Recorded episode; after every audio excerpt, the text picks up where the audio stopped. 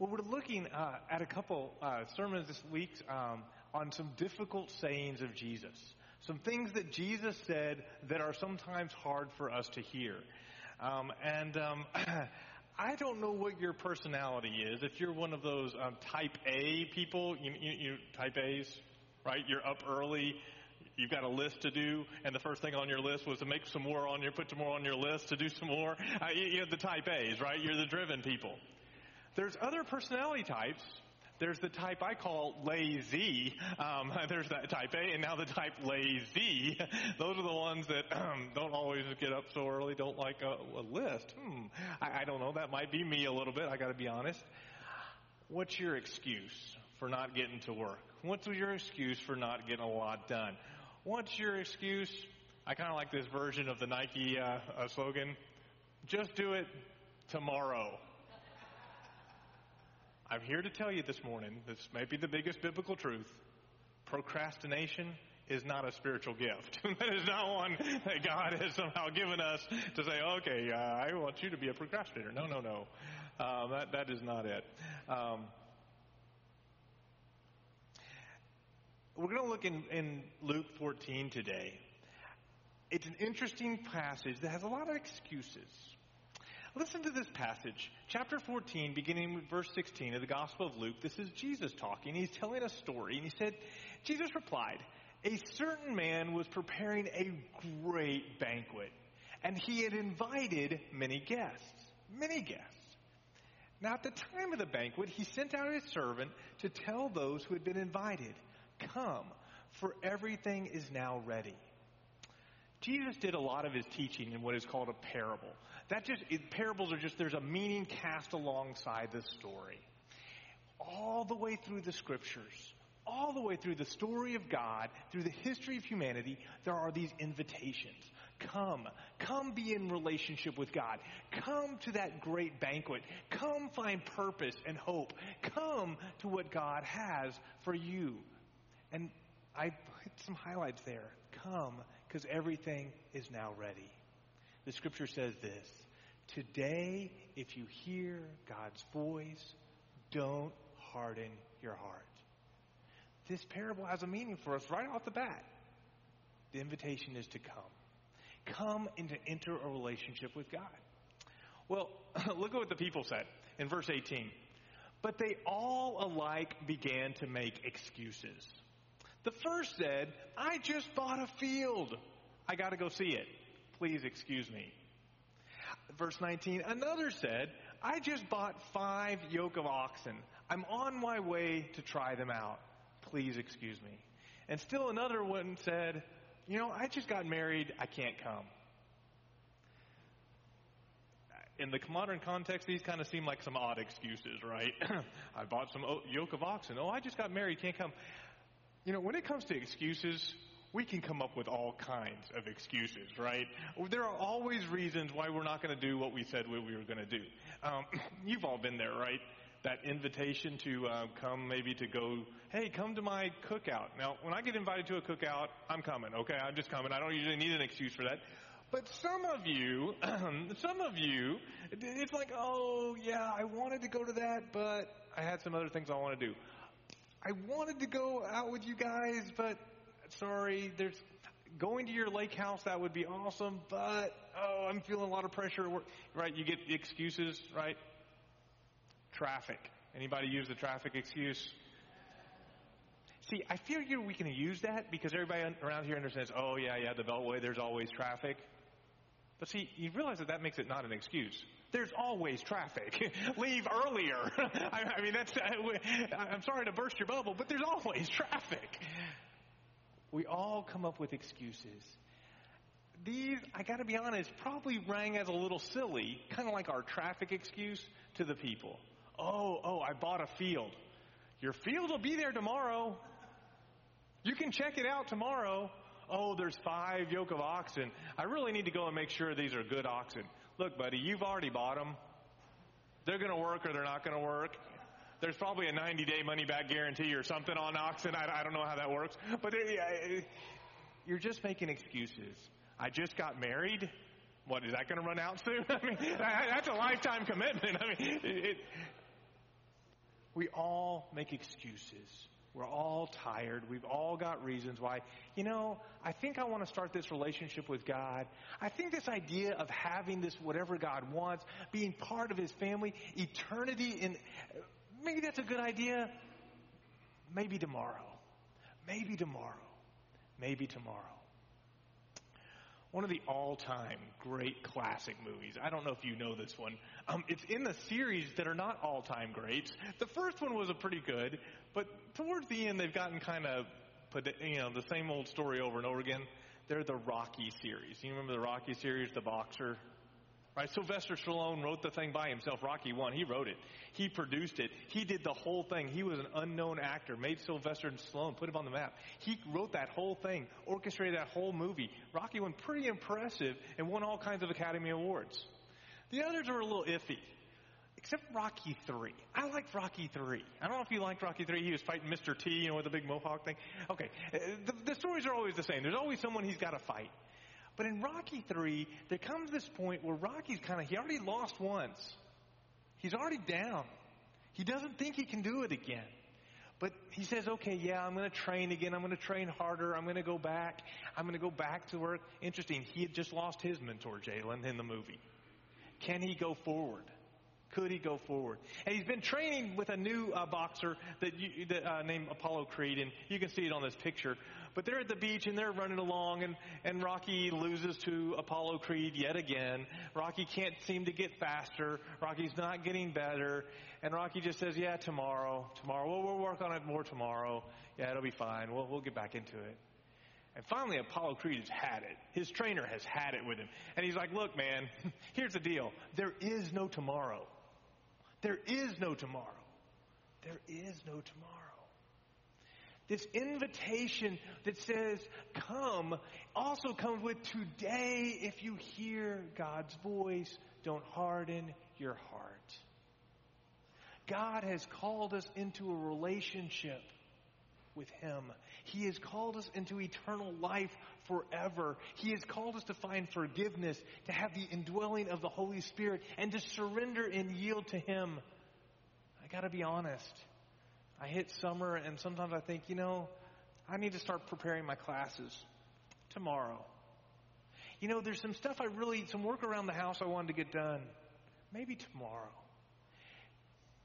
I'm really starting to study my Bible. That would be good tomorrow. I really want to know God tomorrow. There is no tomorrow. Jesus says, uh, well, before we say, there are a set of excuses that we use. And the first set, I, I just call them the my excuse, right? Because there's a whole bunch of my's.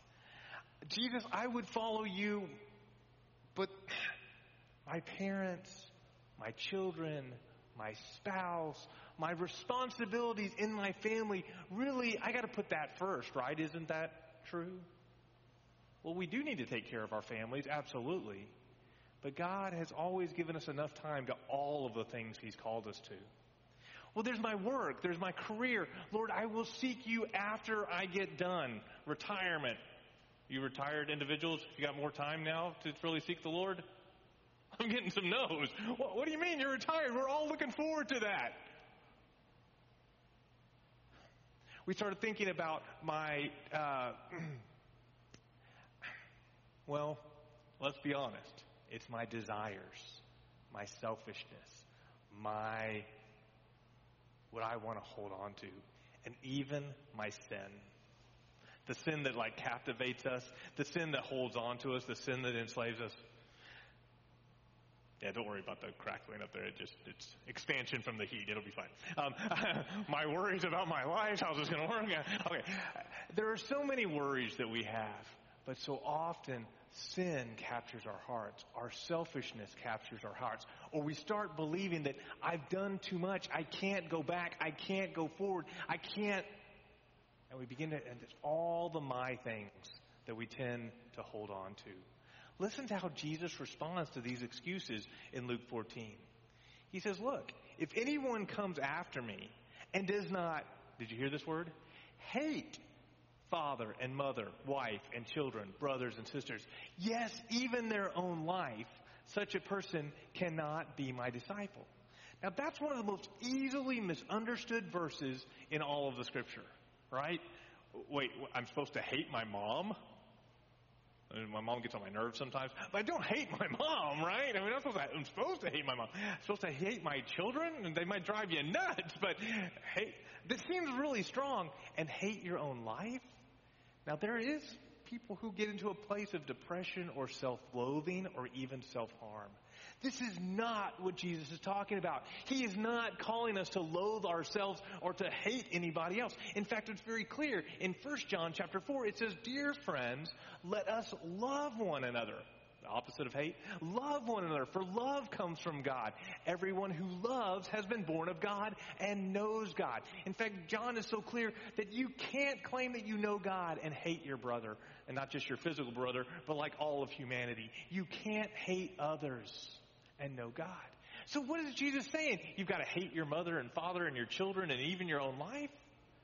What he's saying is you can't put those things first. He's saying those things cannot be your excuse. They cannot be so much the desire or demand in your life that you have no room for God, that you have no room for a relationship with God, that you completely blow off what is the most important thing in life because of these other responsibilities all of it fits and it all fits well. And in fact, our other responsibilities actually only truly fit in our lives when we have God at the center. The Lord makes my marriage better. The Lord helps me understand how to love and serve my parents. The Lord is the one who makes my career work out the way it should and be in the right place. The Lord prunes off some of the things that capture my heart, including things like just even entertainment and good things that are not the best. The Lord guides my soul into things that are good. He leads me, as the scriptures say, to green pastures where there's days of refreshing. So we don't hate others, but we have to love the Lord and His calling. In 1 Corinthians 5, Paul's kind of trying to bring back to this point. He says, I wrote to you in my letter not to associate with the sexually immoral people, not meaning the people of this world who are immoral, but the, or are greedy or are swindlers or are idolaters. In that case, you would have to love the world. There's sort of this idea that, oh, maybe, maybe if I just, oh, have this purity and loving God and I'm hating everybody else. No, we are called to actually love people, even people that don't live to honor God. Of course we serve them all. But God has to be the center and priority for us. Jesus said it this way in Luke 14. Look, anyone who does not carry their own cross and follow me cannot be my disciple.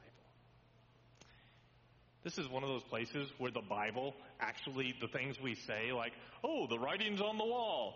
You know, that actually comes from the book of Daniel, right? It comes, it comes from the Bible. These are things that have carried into our culture. This is one of those, well, that's just the cross I got to bear. You, you've heard someone say that?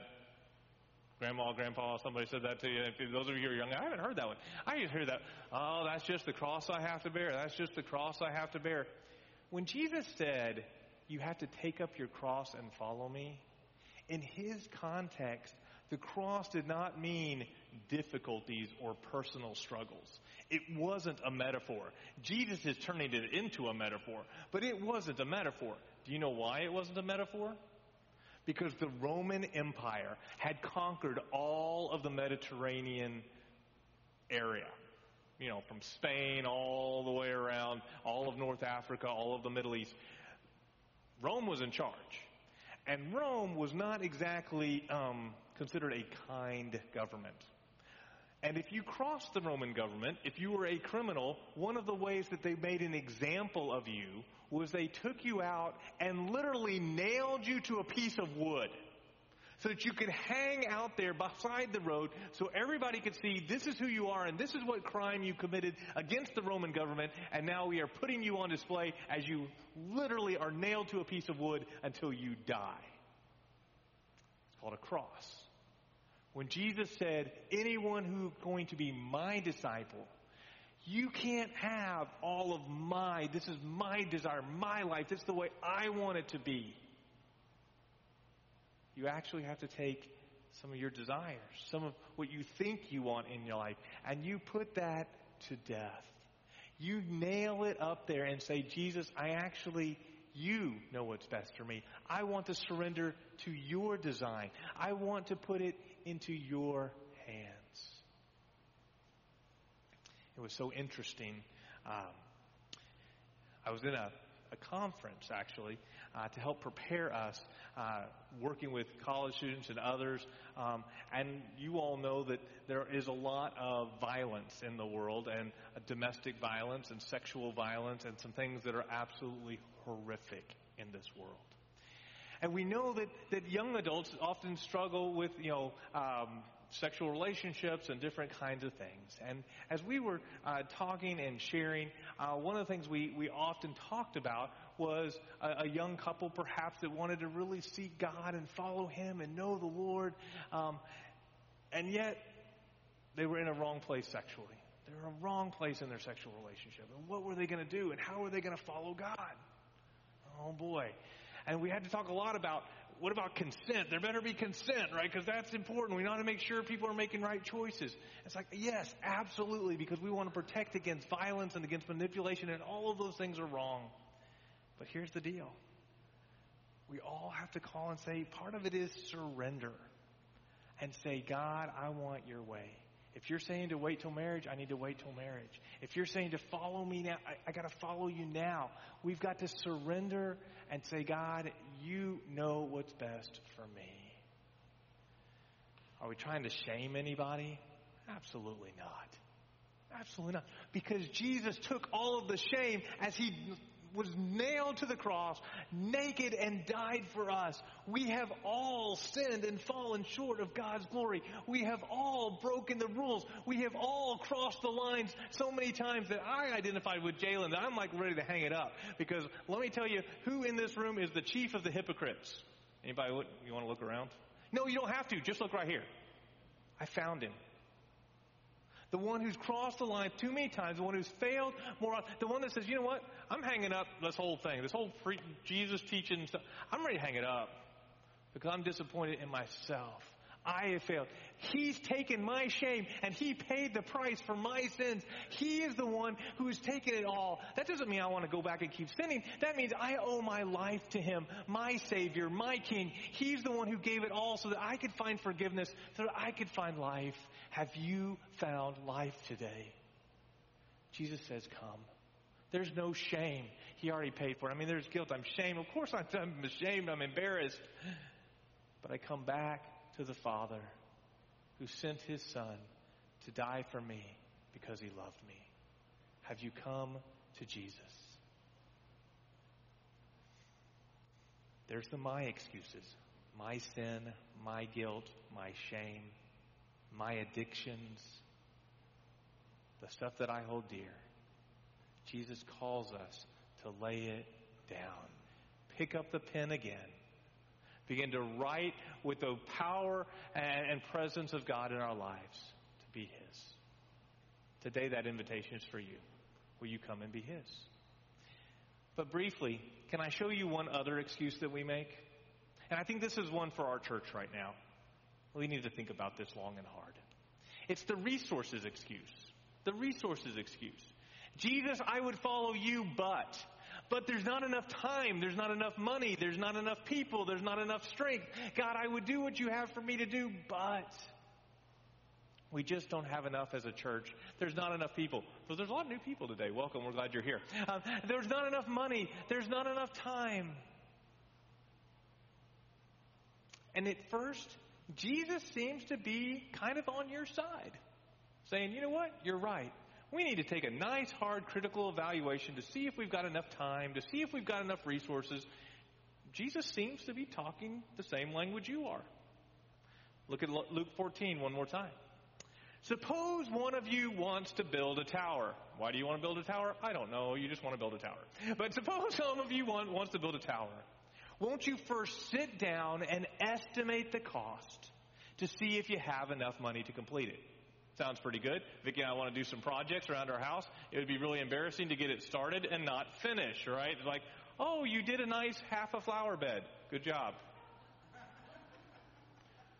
For if you lay the foundation and you're not able to finish it, everyone who sees it will ridicule you, saying, This person began to build, but he wasn't able to finish. Nice, half a flower bed. Or suppose a king is about to go to war against another king. Won't he first down first sit down and consider whether he's able with 10,000 men to oppose the one coming against him with 20,000? If he's not able, he will send a delegation uh, to the other who is a long way off and ask for terms. Now, see, all of that makes me think okay, Jesus is talking our language. Do we have enough money? Do we have enough resources? Do we have enough time, people, energy? Sounds like Jesus talking our kind of language. He's ready to make the resources excuse. But I know that's not true because Jesus is the one who took like a sack lunch. I mean, there were like little three, two fish and some five barley loaves and fed over 5,000 people with the thing. He's the one that in Luke chapter 7 walks up and there's a funeral procession coming out and the boy is already dead. He's already in the coffin. And Jesus is like, oh, no, no, no, stop. Uh-uh. Little boy, get up. Uh, and he gets up. Jesus is the one with unlimited resources because he is the one by whom and for whom the universe was made. So he has all of the universe, uh, resources in the universe, and if he needs some more, he can make another universe. He's got enough resources. So what is Jesus saying here? Well, look at verse 33. In the same way, those of you who do not give up everything you have cannot be my disciples. What? When Jesus is talking about sit down and calculate whether you got enough resources to finish the job, count, figure out whether you have enough stuff to, to build that tower or to fight that battle. He's talking about you, your commitment. Do you have what it takes to just say, is it this hard? It's this hard. Yes. Yes, Lord. Be Lord of my life. Thank you for the forgiveness. Take hold of my life. I give you everything. You see, it's not about the amount of resources you lack, but about the level of commitment that you're willing to make. Now, I'm not saying, oh, I'm just saying that it's an all or nothing commitment. I mean, let's think about a marriage here, right? I mean, some of we celebrated the we celebrated a wedding. I mean, when we come down to the marriage thing, how do we make that commitment? do you, you know, and do you, and how, how does it go again? I, I, I kind of, I've done a lot of weddings, but sometimes forget. I think it's something like this hey, if you're mostly feeling like it on most days, be very committed, kinda. I mean, if it's not to work out, I mean, you know, there's 90 days, I think that you can turn it back in and be done and get your money back. Um, even on the wedding, uh, unless the cake is eaten. If you've eaten all the cake, you don't get the money. Is that how that works? You say, I do. It's the same invitation from God. Come. Come. The feast is ready. The banquet is ready, but you've got to come. Verse 34. Salt, Luke is, salt is good, but if it loses its saltiness, how can it be made salty again? It's fit neither for the soil nor the manure pile. It's thrown out. Whoever has ears, let him hear. Some of us, our commitment level has waned. And we need to say, Lord, I committed my life to you. I meant it. I just haven't been living it. Some of you just need to say, Yes, Lord. You take all of me. Some of you are here today and you don't know Jesus. You don't know how it's all going to work out, but you know one thing, you've got to have Jesus. You've got to have forgiveness in your life. You have got to have that relationship with God. And you're at that point where it's like, I know that I, this may cost me everything, but I'm in and you're ready to take that step. If that's you this morning, would you say this prayer in your heart right now? Jesus, yes.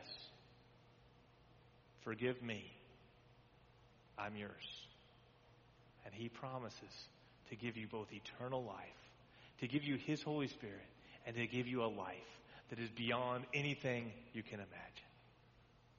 So, what do we learn this morning? What do we learn about excuses from Jesus? We learn that Jesus must be your love priority. He has to be.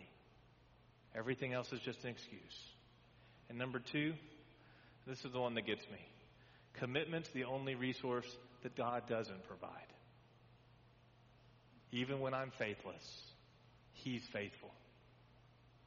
We have to make that commitment. Will you say yes to Jesus today? We're going to sing a couple songs here uh, as we close uh, the sermon, but I'm going to be down at the front. Um, if you want to come and pray up here just because you're recommitting your life to Jesus, this morning I was up early. I'm on my knees again. Jesus, take all of me. Maybe you want to come and just say, Jesus, have all of me. If you want to speak with me about what it is to follow Jesus, please come. You come. I'll just be standing here. Or if you want to catch me afterwards, we can set a time to talk about what it is to follow Jesus as your Savior. Let's, let's stand and sing.